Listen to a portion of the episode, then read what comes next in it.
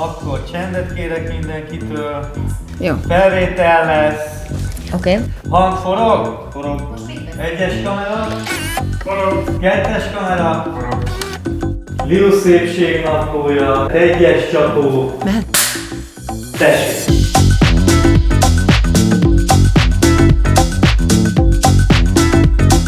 A szépség benned van, de sokat tehetsz azért, hogy ezt mások is észrevegyék. A Rosszmannal közösen készített szépségnapló videóiban megmutatjuk, ebben a podcastban pedig megbeszéljük, hogy mire érdemes időt és energiát fordítani, hogy még jobban érezd magad a bőrödben.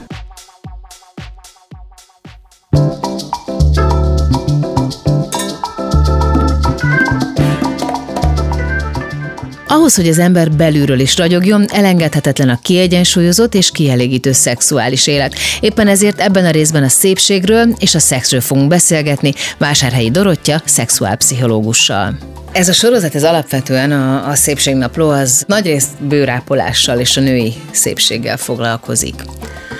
És nagyon-nagyon sok visszajelzés érkezett azzal kapcsolatban, hogy nagyon szívesen hallanának egy kicsit a, a női aspektusból is a, a szépségről, azok, akik minket hallgatnak, hogy egy kicsit egy kicsit máshonnan megközelítve a, a szépség témáját, mint a fényvédelem, meg mint a különböző aktív hatóanyagok a bőrön, egy kicsit belülről, kicsit máshonnan, kicsit talán inkább a, a megfoghatatlan dolgok, dolgok felől.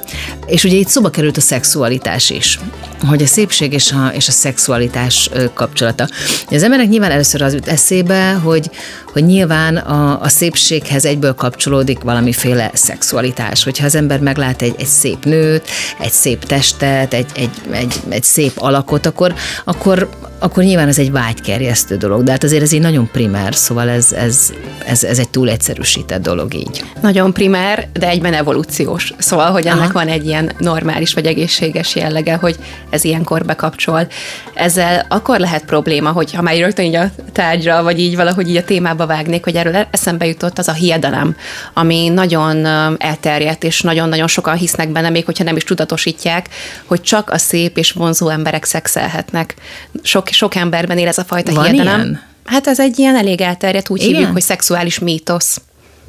Ugyanaz, mint a szintén általában nő, nőket szokta érinteni, hogy csak egy bizonyos korig lehet egy nőnek élvezni a szexet, egy bizonyos kor felett már nem való a nőnek szexelni. Ezek ilyen konzervatív hiedelmek általában, és ugyanide tartozik, hogy csak a szép és csinos vonzó emberek élvezhetik a szexet.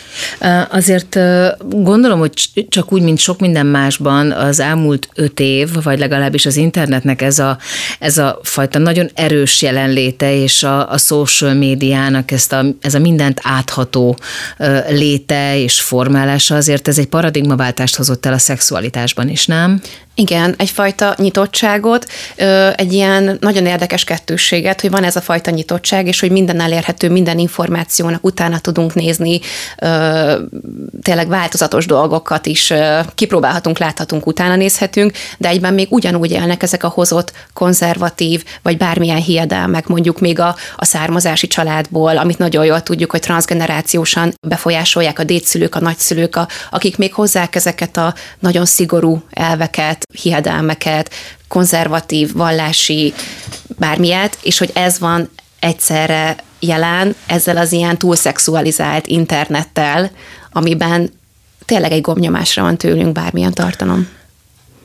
Amit mondasz, hogy túl, ö, túl szexualizált, szóval, hogy a, a, a szépség ö, relációjában azért az ember nézegeti az Instagramot, ha azt látja, hogy picit egymásra hasonlító nők, akik egyébként tényleg tök szépek, látszik, hogy, hogy, hogy nagyon gusztusosak, hogy nagyon sokat törődnek magukkal, picit egyformára van fújva a szájuk, mert hogy nyilván ez egy ilyen nagyon erőteljes szexuális jelzés, nem önmagában ez a, ez a nagyon vastag.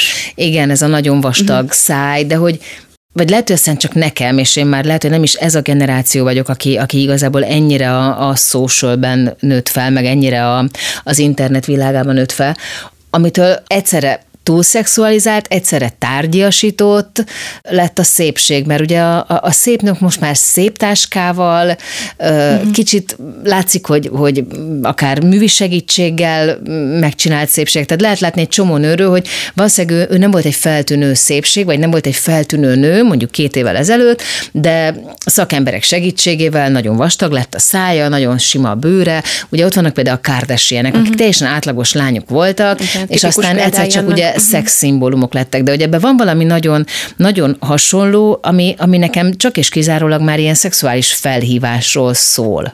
És valójában ennek a hátterében legtöbbször, ha bár nyilván nem tudhatom az összes esetet, egy nyilván. nagyon törékeny önértékelés áll, amiben a, általában az én tapasztalatom szerint a szerethetőség van megkérdőjelezve, hogy én szerethető vagyok-e, én elég jó vagyok-e, és megfogják ezt a dolgot, mondjuk a testem, ami viszont lehet dolgozni, amit kézzel meg tudok fogni, felkenhetem a legjobb krémeket, feltölthetem az ajkamat, leszivathatom a zsírt, tehát hogy ez egy nagyon kézzelfogható dolog, látványos változásokat el lehet vele érni, talán még emel is az önbizalmon egy ideig. De hogyha ezt nem követi egy önismereti fejlődés, egy önismereti változás, akkor legbelül ugyanúgy egy törékeny, önértékelésű személy vagyok, aki egy külső dologgal próbál kompenzálni, gyógyítani magát, bárminek lehet ezt nevezni. De ez a szexről szól?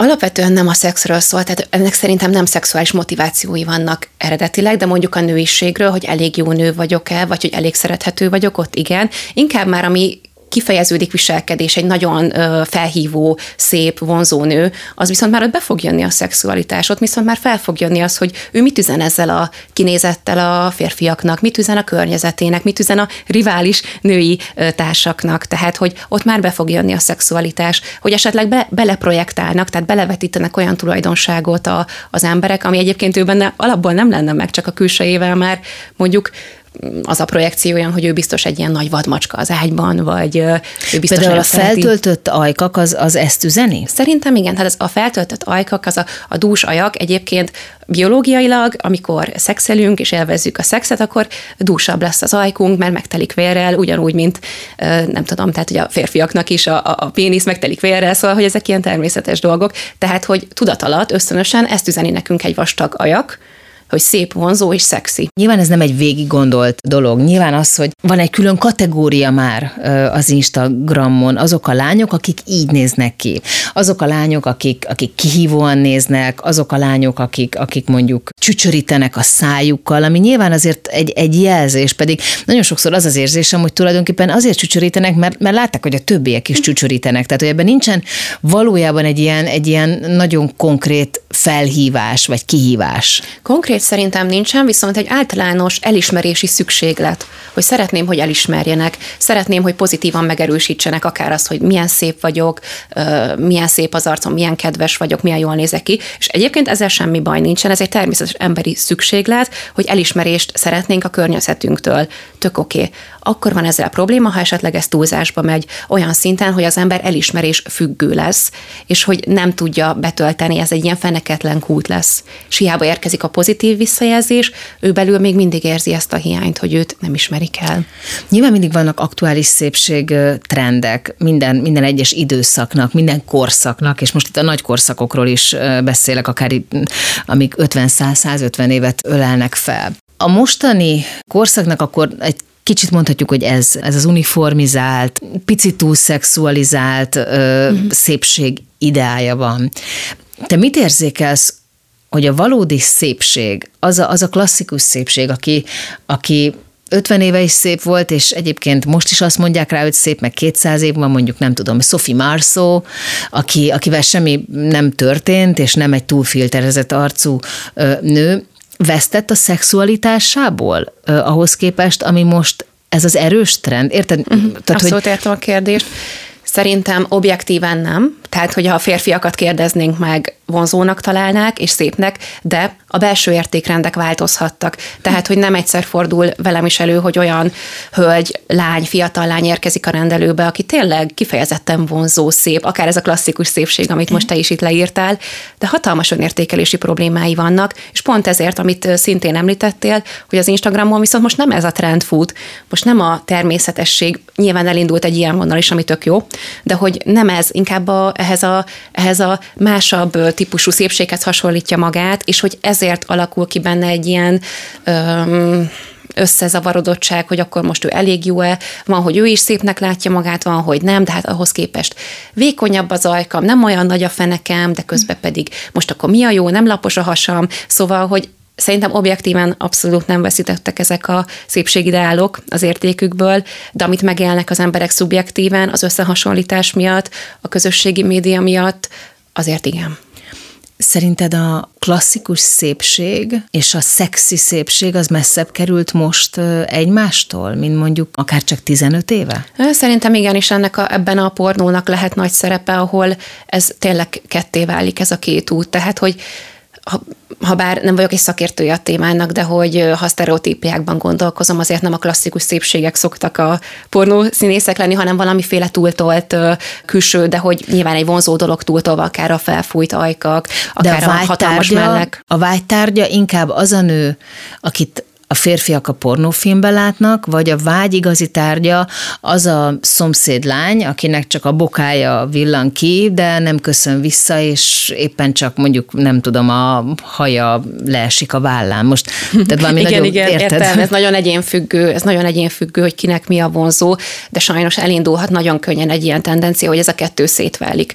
És lesz a szép nő, aki meg ez a vonzó klasszikus szép nő, akiben én szerelmes lehetek, aki a szeretetet kötődés, gondoskodás jeleníti meg, és lesz ez a, ez a, ez a szajhanő, már bocsánat, Igen. de mondjuk ez a címke, aki pedig a szexuális vágyaim, aki a szexuális vágyaimat tudom kielni. Ez egy nagyon szélsőséges eset, de nem ritka. Tehát, hogy ez nagyon könnyen ketté válhat is. Sokszor egy házasságban a megcsalások így van, hátterében is ez van, hogy a, a szeretet, szere, akiben szerelmes vagyok nő, azzal nem tudom megélni a vágyaimat, mert ráprojektálom ezt az anyaszerepet, ezt a gondoskodó nőszerepet, és azzal nem tudok szexet megélni. De mondjuk van egyfajta tisztelet, Igen, ami egy, egy olyan egy tisztelet, tisztaság. aminek lehet, hogy nem kellene feltétlenül ott lenni, vagy nem, nem tudom. Igen, hogy ott kell lenni a tiszteletnek, csak nem ennek a fajtának, hogy én itt, tehát hogy az a jó, hogyha odáig eljutunk, hogy ugyanaz a személy, aki mondjuk a szerelmem, az a vágyam tárgya is lehet. És hogy egy szélsőséges esetben, mondjuk egy házasságban, ahol ez megtörténik, van, hogy egy külső személy, egy munkatársnő, egy, egy nem tudom, egy, egy szomszédnő, aki, aki iránt nem táplálok érzelmet, viszont rajta kielhetem magam csúnyán mondva, Szóval, hogy ez így igen ketté válhat. És ebben felelőssége van szerinted annak, hogy ilyen, ilyen könnyen elérhető és ilyen korlátlan módon elérhető például a pornó? Igen. Igen. Igen. Az, hogy tényleg egy gomnyomás, két gomnyomás, az, hogy az átlag életkor, amikor egy gyerek találkozik a pornóval, az a 9-11 év, úgy, hogy még semmilyen tudása nincs a témával kapcsolatban, nem beszélgettek el a szüleivel, nem, a tanárok nem ültek le velük, nincsen még biológiai órájuk se, szóval, hogy már mint hogy tantágyba, és hogy pornóval találkozhatnak, a pornó határozza meg a szexuális nevelésüket, nem az, aminek kéne. Ezáltal igen, lehet egy ilyen kiindulás, hogy ez egy ilyen nagyon fizikális esemény, itt nagyon a teljesítmény van a fókuszban, itt fitness gyakorlatokat kell végrehajtani, itt mindenki nagyon, nem tudom, élvezkedik egyfolytába, itt, itt nincsenek kérések, hogy ki mit szeretne, hanem itt egy ilyen, hát én ezt úgy szoktam hinni, hogy reszelés van, szóval, hogy igen, ennek van ebben szerepe, bár amit most említettem példa, ez a, a, a, a szerelmem nő a tisztaság, a másik pedig a, a, a szajha, az inkább egyébként anyai öm, problémákra vezethető vissza, szóval inkább kötődési probléma. Kötődési, aha. Uh-huh. Arról mit gondolsz, hogy ez egy picit már messze van attól, amiről eredetileg kezdtünk beszélni, de hogyha mondjuk egy-két-három generációnyi gyerek nő fel már ebben a könnyen hozzáférhető internetes világban, amikor ugye a pornó tényleg, ahogy mondod, egy-két kattintás, akik már, már még teljesen máshogy nőnek fel, mint mi, akik, akik még megélhettük az első teljesen ártatlan szerelmet, és, uh-huh. és azt, hogy egyébként mi a jó az első csókban, az első készfogásban, és, és mi még tényleg tudjuk azt, hogy, és nem kellett elmagyarázni se, hogy egy, egy kézfogás az, az, az milyen hatalmas, egetrengető dolog lehet, vagy, vagy csak amikor így összeér a bőröd valakivel. Tehát amikor ez generációkon keresztül most kimarad, mert egyszerűen szerintem a szülőnek nem is nagyon van esélye egyébként, hogy elébe menjen ennek az egésznek, mert, mert, mert amikor azt gondolod, hogy nagyon korai, aztán kiderül, már le is csúsztál róla, uh-huh. csak egyszerűen magadból indulsz ki, meg a te gyerekkorodból hogy szerinted ez, ez, ez több generáción keresztül mit tud torzítani? Vagy mi, mi az, ami ennek a, ennek a az eredménye lehet? Hát a legrosszabb eset, tehát tényleg, ha a leges legrosszabb forgatókönyvet nézzük, és akkor tényleg egy pornó szocializált több generáció, ott a pornófüggés, ami egyébként most is előfordul, és a húsvér szexualitás teljes kizárása, elhagyása, mint amit már bizonyos ázsiai társadalmakban is látunk, hogy elmagányosodnak az emberek, nem tudom, számítógépes játékfüggők, pornófüggők, szexpábút vesznek, vagy hogy hívják ezt, szexrobot, bocsi, és hogy, tehát, hogy ez láthatjuk, ez lehet egy végkimenet, hogy ez a, ez a páros szexualitás, ez az intim közelség, ez mondjuk megszűnhet. De hogy nem akarok ennyire ilyen vészjósó lenni, mert nagyon sok szülő így ebbe a generációban ezt már tudatosította, és hogyha elébe menni nem is tud, mi azért szexuálpszichológusok úgymond terjesztjük a az igét, ha lehet ilyet mondani, hogy beszélgetni, beszélgetni és beszélgetni a gyerekkel, mindig az ő adott kérdéseire, igényeire reagálva a saját szintjén beszélni vele. Tehát, hogy nyilván egy kilenc évesen nem kezdek el ilyen nagyon furcsa szavakat használni, de hogy ami érdekli őt kérdés, arról nyugodtan lehet a saját szintjén beszélni, és nem korai, Szóval, hogy, hogy ha beszélgetünk velük, felhívjuk a figyelmét, hogy a pornó egyébként nem szörnyű dolog, tehát tiltani semmiképpen sem szabad, mert akkor az ellentétes hatást érjük el, hanem ez a kismértékben orvosság, nagy mértékben méreg szinten, ha elindulunk, hogy van ennek szerepe az életünkben, lehet akár ilyen facilitáló hatása, tehát izgalomnövelő hatása, de hogy egy kicsit másabb a húsvérszexualitás, sőt nem is kicsit, inkább a, erre. A szépségre visszatérve, a, az például, hogyha valakinek van kislánya, vagy, vagy ő maga még fiatal felnőtt, és mondjuk hallgat most minket, ez az egész szépség dologhoz pláne egy olyan, olyan változó és egy olyan sérülékeny korban, mint egy kamaszlány, amikor ugye hasonlítani akarsz, és, és én, én emlékszem, hogy nálunk a Brooke Shields volt a menő, és mindenki rá akart hasonlítani, meg, meg, meg voltak ezek, a, de ezek az igazi szép lányok. És ma már nem egy barátnőmmel beszélgetek, akinek kamaszodó lánya van, és nagyon sok plastikai sebésszel beszélgetek például a témában, és azt mondják, hogy például már kifejezetten szinte ugyan, ugyanannak a nőnek, annak a három-négy nőnek a képével mennek uh-huh. oda, és, és nem azt, hogy egy kicsit így módosítsák a vonásaikat, hanem hogy így akarok kinézni, és hogy a kislányoknál is van egy ilyen nagyon erősen érezhető tendencia, hogy, hogy valakire akarnak hasonlítani, aki viszont hasonlít már szinte mindenkire, és hogy ez annyira, annyira határozott, és annyira annyira tudják, hogy ezt akarják. Van olyan, van olyan plastikai sebész, aki pont itt a podcastban elmondta, hogy napi 6-8 nő uh-huh. szeretne ugyanarra hasonlítani. Uh-huh. És nem zavarja őket, hogy egyébként másik hat is aznap már ezt mondta. Persze, de hogy mondjuk főleg itt kamaszkorba, tinikorban ennek van egy ilyen egészséges része, nem, nem az, hogy meg is csinálja, hanem mondjuk ez a vágy, hiszen ideált ideát keresünk, főleg kamaszkorba keressük, hogy ki vagyunk, kik vagyunk mi, a szülőnktől egy kicsit így leválni szeretnénk, közben szeretnénk valaki másra hasonlítani, és ilyenkor az extrémitásokat éljük meg a szélsőségeket. Aha. Tehát, hogy itt ebben van valamiféle így ilyen normális fejlődés része. De a szülő ebben tud segíteni, hogy egy kicsit így mégiscsak sor vezesse mondjuk a, a kamaszlányt, hogy, hogy valójában mi a szép? Persze, tehát kell is, a legszubjektívebb igen. dolog a világon, ami a szép, de, de azért nagyjából azért azt így sejted, hogy mi az, ami nem, vagy Igen. ami nem lehet hosszú távon Persze, szép. tehát a szülőnek feladata, hogy ezt valamennyire kordában tartsa, és hogy, hogy, hogy vezesse, hogy támogassa, és, és, és inkább az, hogy együttérzését fejezze ki, de persze van az a szint, amit én abszolút meg tudok érteni, amikor a szülő már hiába mondja, hogy hát de olyan szép vagy kislányom, és a kislánynak meg nem megy be, és azt mondja, hogy nem, én nem vagyok szép, mert nem nézek ki úgy, mint hát meg azt látja, hogy a, azok a csajok a menők, ők a szexik.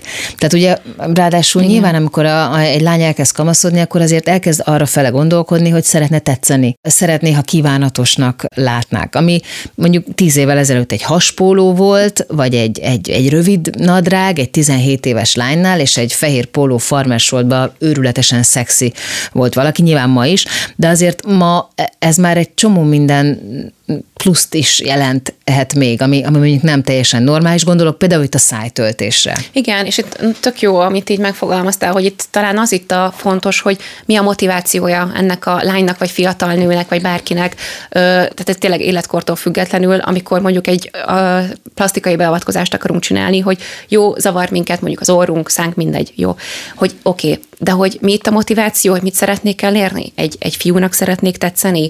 A környezetből szeretnék elismerést? Azt szeretném, hogy végre, nem tudom, észrevegyem valaki, Miért akarok hasonlítani Kim Kardashianre? Mivel jár az, hogy én hasonlítok rá? Hát nem Akkor tudom. biztos gazdag Igen, leszek, elismertség, meg pénz, siker. tudom. Lehet, hogy nem tudom, ez meg ez lesz a jövőmben, szóval, hogy feltárni azokat, hogy amúgy miért fontos ez, mert lehet, hogy mi csak a, a viselkedésnek már nagyon ezt a felszínes részét látjuk, és nem értjük meg a, a miérteket, és hogyha megértjük a miérteket, tudunk együtt érezni ezzel, talán beszélgetést is kezdeményezhetünk e téren. Ebben nincsen valami ö, ördögi kör, vagy te nem érzékelsz ebben? Nagyon-nagyon sok gondolom fiatallal ö, beszélgetsz, hogy a lányok azt hiszik, hogy ez tetszik a fiúknak, a fiúk azt gondolják, hogy, a, hogy ők akkor menők, ha nekik ezt tetszik, és hogy tulajdonképpen a végére senki nem azt csinálja, ami ösztönösen jól esne neki, hanem azt, amiről azt gondolja, hogy a másik, de a másik meg azt gondolja, hogy az egyik, és hogy, Igen. és hogy tulajdonképpen semmi nem igaz már az egészből, és, és egy kicsit a szexnél is, hogy a fiúk pornófilmet néznek, akkor a lányok azt gondolják, hogy úgy kell viselkedniük, mint egy nőnek, a, a lánynak a pornófilmbe. A fiú azt gondolja, hogy neki úgy kell reagálnia, hogy a fiú Így van. reagál, de Ördögi közben, kör, és közben igen. pedig lehet, hogy semmi más nem szeretnének, csak, csak egyébként egy teljesen normális és igazán átlagos és érzelmes dolgot, Persze. és az átlagost azt itt most a legjobb értelemben Igen, mondom. igen, abszolút, ez, ez nagyon így van. Tehát, hogy ez nem csak egyik nemet érinti, vagy másik nemet, hanem ezek a kulturális elvárások, akár csak a pornóból, Instagramról, bárhonnan jövő, hogy hogy kell kinéznem, hogyan kell szexelnem, ezek hatnak. És igen, a férfiak, fiúk azt érzik, hogy nekik teljesíteni kell, hogy itt legalább 40 percen át, nem tudom, nyomni kell, mint egy ilyen tényleg egy testedzést.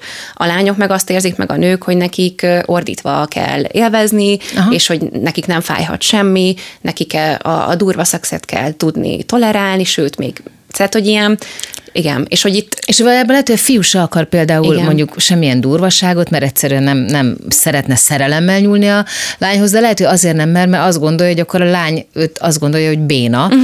mert hogy egy igazi férfi az valami teljesen más csinál. igen, Ebből hogyan lehet ki, kiszedni egyébként szerinted a fi, fiatalokat, vagy, vagy mi a, kommunikációval. Tehát, hogy ez, ez, ez abszolút kommunikáció kérdése, a hogy korosztály nem erősebb mindig, mint, a, mint mondjuk egy, egy szülő?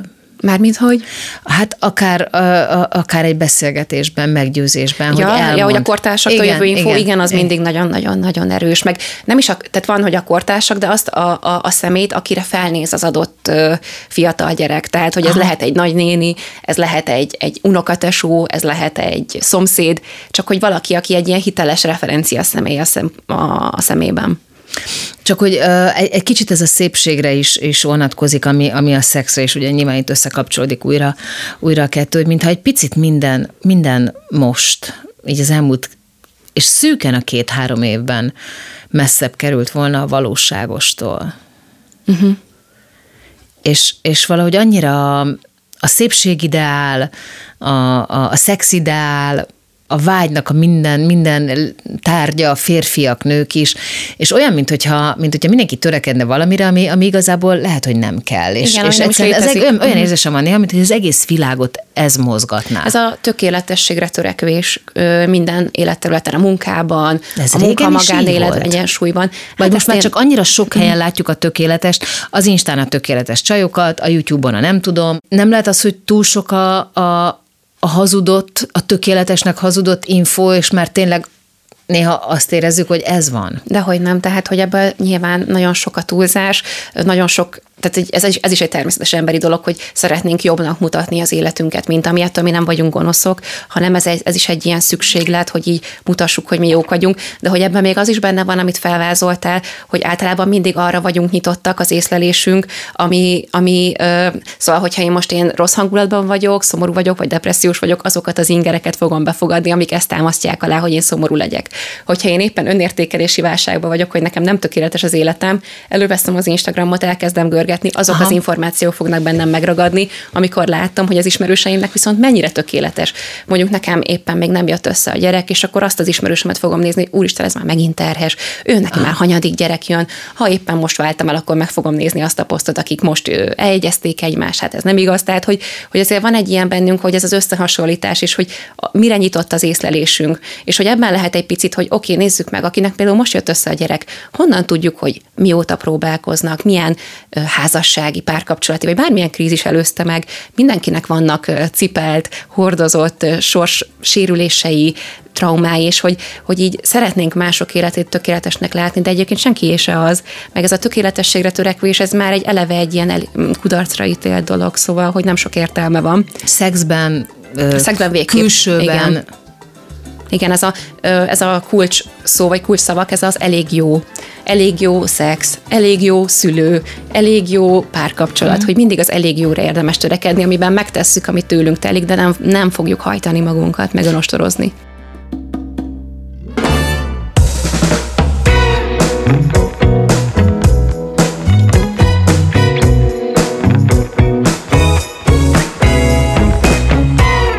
A Szépségnaplót hallottátok, ami az Azonos című YouTube sorozat kiegészítő műsora. Azért indítottuk el ezt a podcastot, hogy segítsünk megtalálni a benned lévő szépséget, és tanácsokat adjunk, hogy ezt hogyan tudod a legjobban kiemelni. Ha érdekel a téma, mindenképpen iratkozz fel a csatornánkra, és hallgass meg a többi epizódot is. Ha nem csak hallgatnád, de néznéd is a műsort, keres rá a videóinkra a YouTube-on, Lilus Szépségnaplója címen, amit a Rosszman csatornáján találsz meg. A műsor szerkesztője Zsille Sára Franciska, felvételvezetője Csomor Attila, a zenei és utómunka szerkesztő Szűcs Dániel, a kreatív producer Román Balázs, a producer pedig Hampuk Rihárd. A Szépségnaplót és Lilut hallottátok. Ne feledjétek, a szépség tanulható. Beaton Studio Ha más podcastekre is kíváncsi vagy, hallgassd meg a Béton műsor ajánlóját. El tudod képzelni, hogy a podcastet, amit éppen most hallgattál, fél év múlva már a mesterséges intelligencia generálja? Mi sem. De ha érdekel, eljött már a gépek lázadása. Hallgass bele az Embertelen podcastbe. Orsós Lajos vagyok, a műsor házigazdája. Egyelőre még élőben. Egyelőre. Fedezzük fel együtt, hogyan ismerkedik, randizik, mesél és vitatkozik Betty és Péter, két teljesen mesterséges intelligencia. Lajos, a podcast címét mond még egyszer, Léci. Oké. Okay. Embertelen podcast. Ez egy Béton podcast.